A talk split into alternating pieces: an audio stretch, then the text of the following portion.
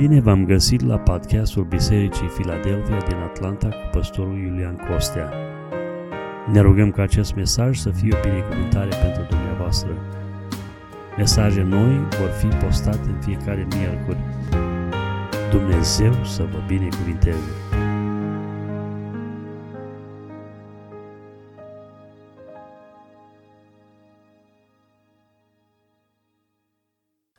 Slăvit să fie numele Domnului!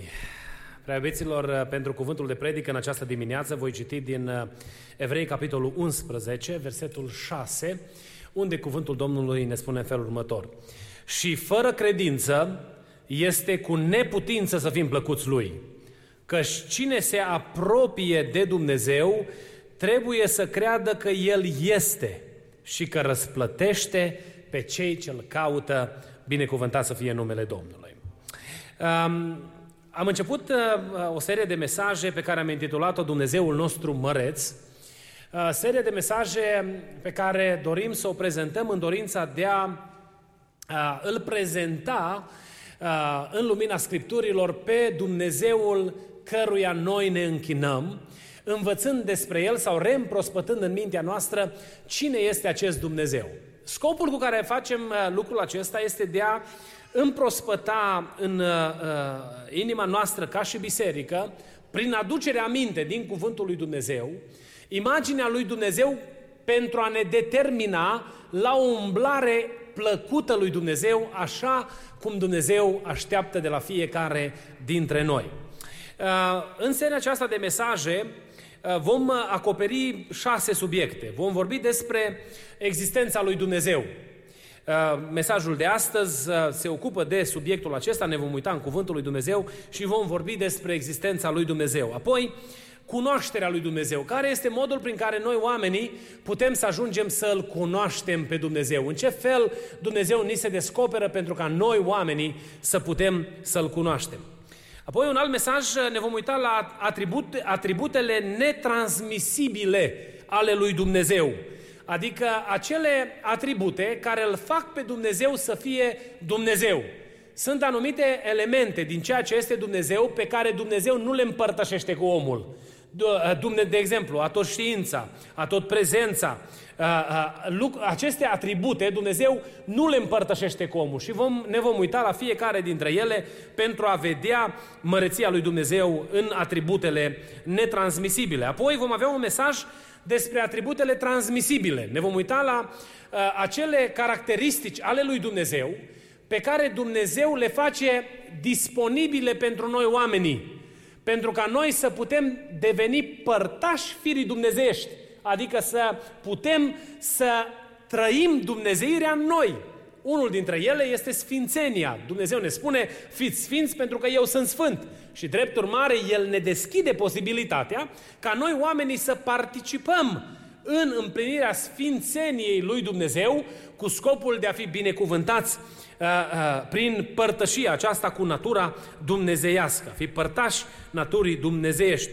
Un uh, al cincelea mesaj sau al cincelea mesaj din seria aceasta va fi despre Trinitate. Vom vorbi despre uh, uh, Dumnezeu în trei persoane, ceea ce spune Scriptura, cum îl înțelegem pe Dumnezeu. Uh, noi ca și biserică avem de confruntat uh, învățături false, erezii, uh, care lovesc în uh, mesajul Trinității, uh, de pildă mișcarea martorilor, martorilor lui Jehova.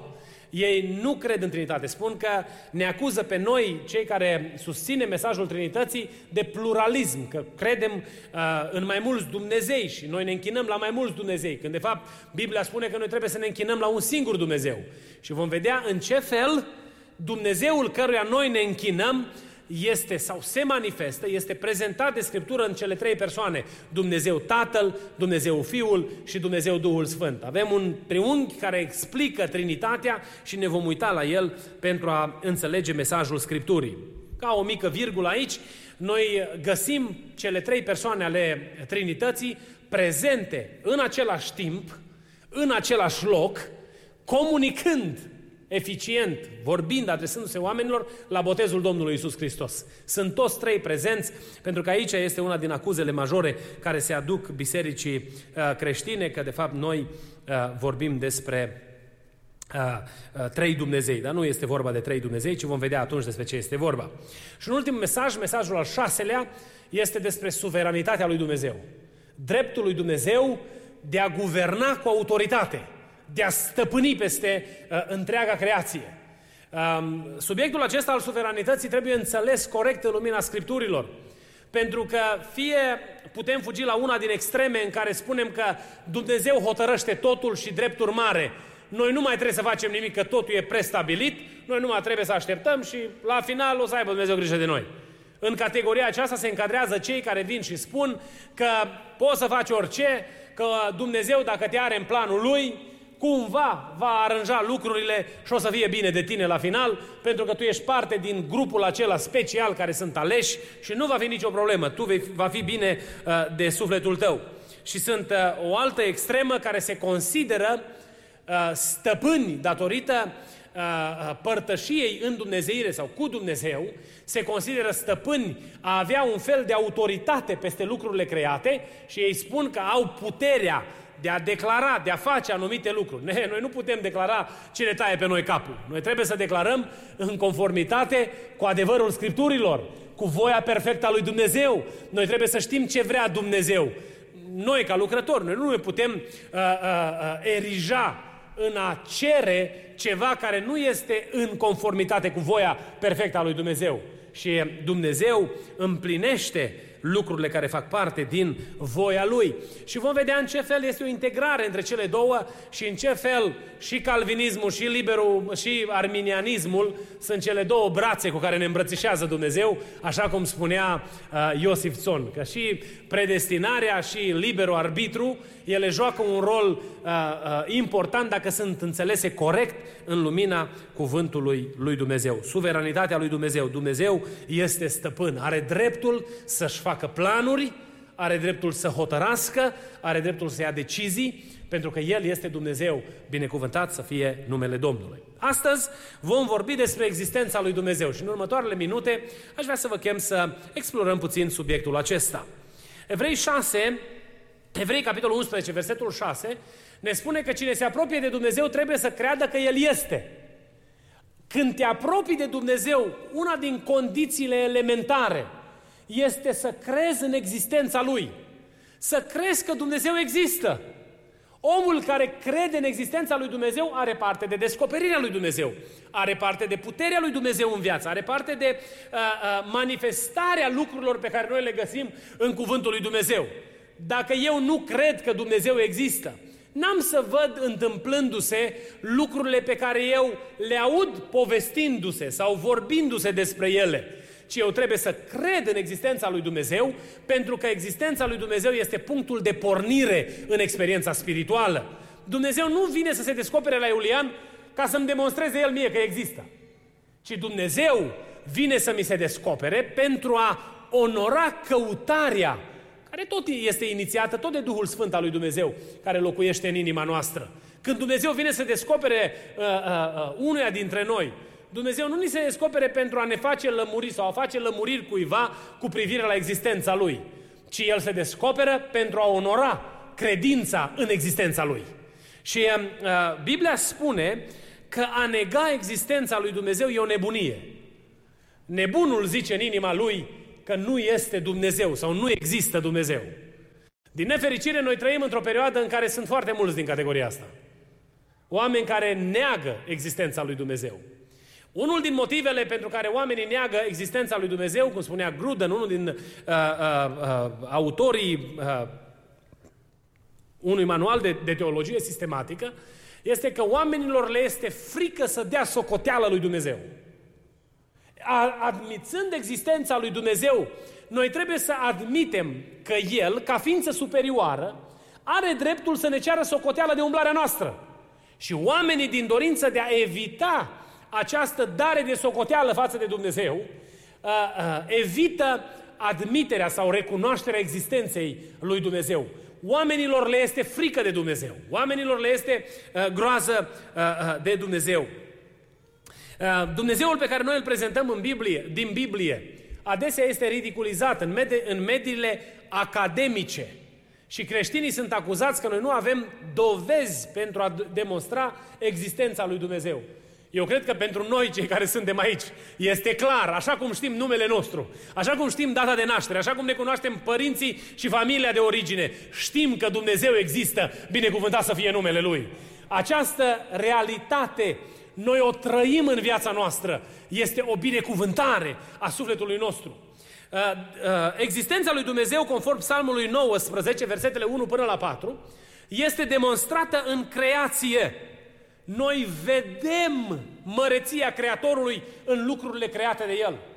Uh, dacă citim psalmul acesta, și nu știu dacă se poate afișa pe ecran, psalmul 19, versetele 1 până la 4. Cerurile spun slava lui Dumnezeu și întinderea lor vestește lucrarea mâinilor Lui. O zi istorisește alte acest lucru, o noapte dă de știre altea despre el. Și acestea, fără vorbe, fără cuvinte, a călor sunet să fie auzit. Dar răsunetul lor străbate întreg pământul și glasul lor merge până la marginile lumii, binecuvântat să fie numele lui Dumnezeu. Noi în spatele lucrurilor create vedem mâna Creatorului. Când vedem o floare frumoasă ieșind din pământ, ne uităm la floarea aceea și vedem mâna Creatorului, celui care a făcut să iasă floarea aceea din pământ. Ne bucurăm de natură, de lucrurile pe care noi le vedem în jurul nostru și dăm slavă lui Dumnezeu și îl glorificăm pentru lucrarea lui minunată. Ne uităm la modul în care decurg lucrurile în trupul acesta și îl onorăm și îl binecuvântăm pentru, pe Dumnezeu pentru complexitatea vieții când vedem și suntem expuși unor realități cu privire la, la, la viața umană și la dezvoltarea și desfășurarea vieții pe pământul acesta, noi înălțăm numele lui Dumnezeu, pentru că în spatele creației îl vedem pe Dumnezeul Creator, slăvit să fie numele Domnului. Când am deschis odată un stup de albine, am spus că cine se uită în stupul de albine și nu crede că există Dumnezeu, are probleme mari. Ceva nu în regulă cu puterea de a raționa. Pentru ca să, să vezi niște gâze atât de mici, care construiesc uh, fără uh, a fi învățate de nimeni, într-un mod perfect, conul acela de albine. Eu sunt fascinat de apicultură. Uh, conul acela, să-l vedeți cu câtă... Dacă măsurați căsuțele alea, sunt făcute perfect, la micron, segale, ca să poată să facă un trântor, pentru trântor e un alt tip de mărime pe care ele o pun acolo, pentru matcă e un alt fel de mărime. Cine le-a învățat toate lucrurile acestea? Că ridici capacul la un stup, zici lăuda să fie Domnul, că vezi în spatele creației mâna Dumnezeului Creator, binecuvântat să fie numele Lui. Vezi răsăritul de soare când ieși afară dimineața din casă și ți se umple inima de bucurie și îl lauzi și îl slăvești pe Dumnezeu. Pentru că în fiecare răsărit de soare vezi mâna Creatorului, slăvit și binecuvântat să fie numele Domnului. Te uiți în apusul soarelui și ești fascinat dacă ești iubitor de imagini, de, de picturi, ești fascinat de modul în care Dumnezeu a creat lucrurile. Apoi, o altă dovadă a existenței lui Dumnezeu este în lăuntrul nostru, în inima noastră. Eclesiastul, capitolul 3, versetul 11. Orice lucru, El îl face frumos la vremea Lui. A pus în inima lor chiar și gândul veșniciei. Măcar că omul nu poate cuprinde de la început până la sfârșit lucrarea pe care a făcut-o Dumnezeu. Eclesiastul afirmă limitele umane, afirmă incapacitatea noastră de a-L pătrunde pe Dumnezeu, dar în același timp afirmă una din realitățile incontestabile, că în lăuntrul inimii noastre există un glas care confirmă existența Dumnezeului Creator, gândul acesta al veșniciei. Oamenii îl definesc în, mod, în diferite feluri și oamenii încearcă să-l explice sau să-l prezinte în funcție de capacitatea lor de a-l înțelege. Dar fiecare om este confruntat cu realitatea vremelniciei vieții pe pământul acesta.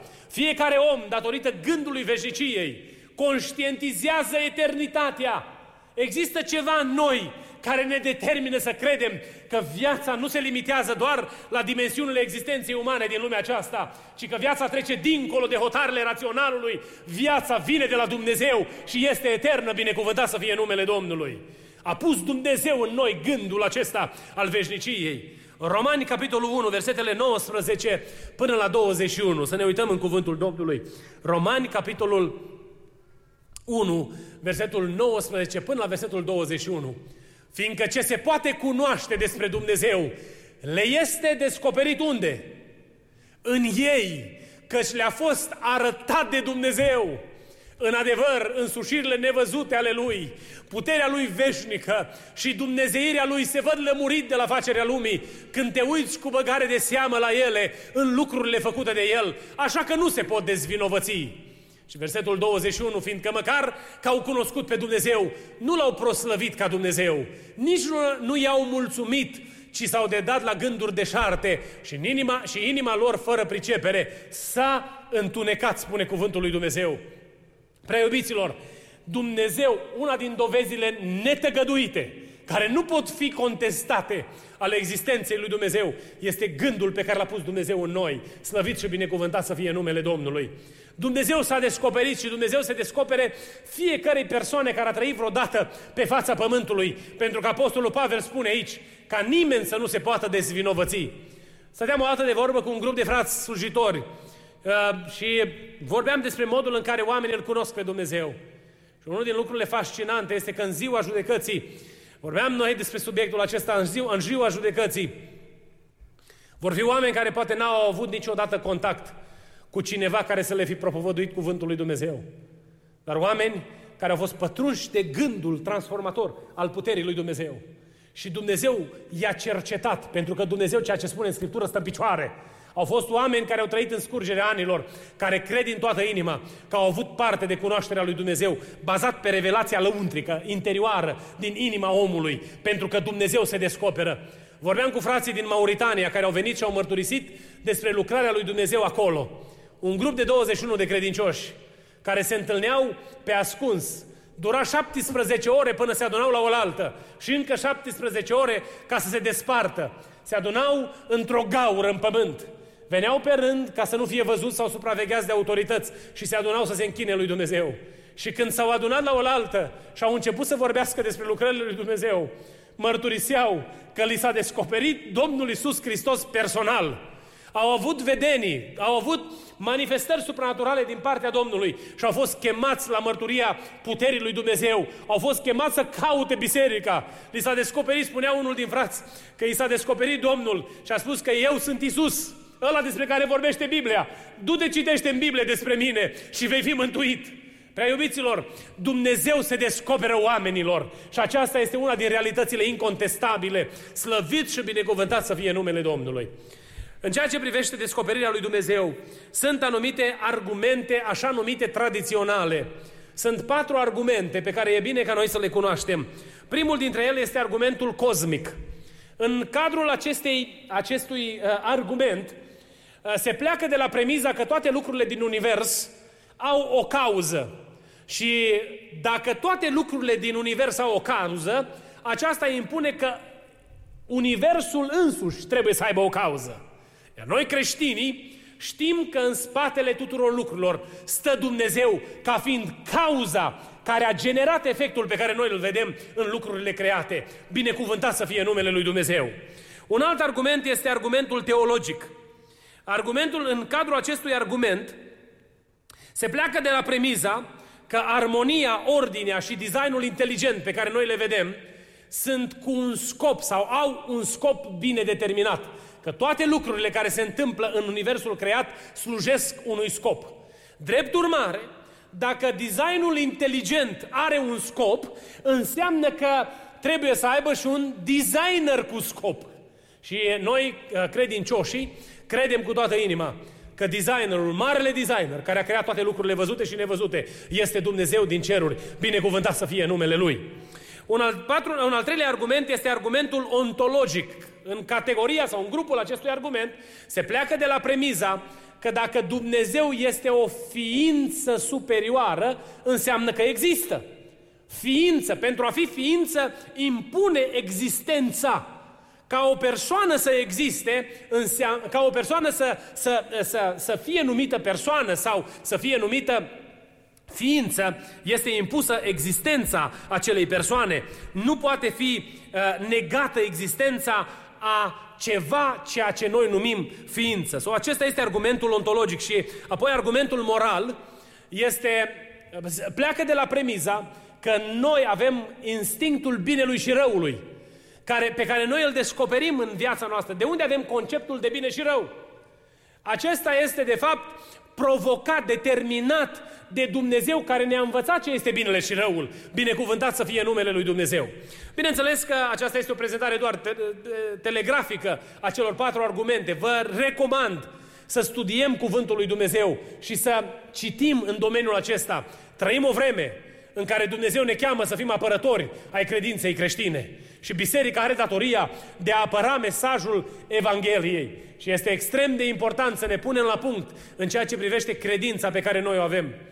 Ca să poți să faci meseria pe care o ai, pui mâna pe carte, nu? Știi că lucrurile se schimbă. Ai YouTube, dacă nu știi să faci ceva rapid, căutăm how to, nu? Suntem generația care putem să găsim informații. Mergem la cursuri de pregătire pentru a ne, pentru a ne păstra up-to-date cu lucrurile care se, se întâmplă în domeniul tehnologic, în maniera în care se, se operează sau care, este, care sunt procedurile pentru a face anumite lucruri, pentru a fi eficienți și pentru a oferi muncă de calitate, nu? Oare de ce n-am face efortul acesta pentru a fi întotdeauna la zi în apărarea mesajului pe care îl credem cu atâta scumpătate și cu atâta drag?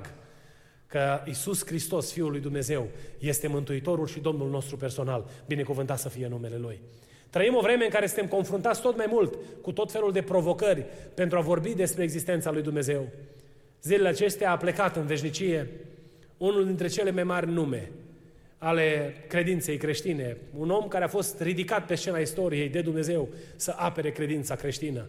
Eu mă rog lui Dumnezeu ca în generația tânără să se ridice bărbați destoinici care să poată duce mai departe această responsabilitate de a apăra mesajul creștin.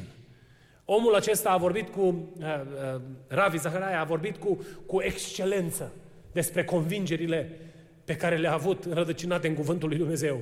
S-a adresat oamenilor din grupurile cele mai selecte ale societății, cu așa zisa pregătire necesară pentru, uh, uh, uh, pentru, pentru abordarea vieții. Să, mesajul lui a fost același pe care îl credem și noi. Un mesaj simplu, clar, care are valențe în viața de fiecare zi. Binecuvântat să fie numele lui Dumnezeu. De ce este important pentru noi ca biserică să revizităm acest adevăr al existenței lui Dumnezeu? Să știți că existența lui Dumnezeu, conștientizarea acesteia, influențează închinarea noastră. Influențează maniera în care noi ne închinăm lui Dumnezeu.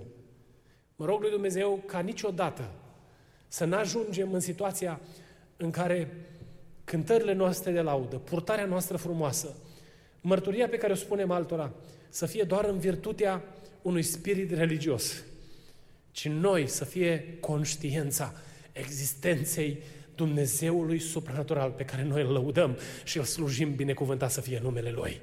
Când venim aici la biserică, în închinarea corporativă, ca și comunitate, ca și congregație, în inima noastră să nu fie nimic altceva decât imaginea Dumnezeului Creator, căruia noi îndreptăm toată închinarea noastră, binecuvântat să fie numele Domnului.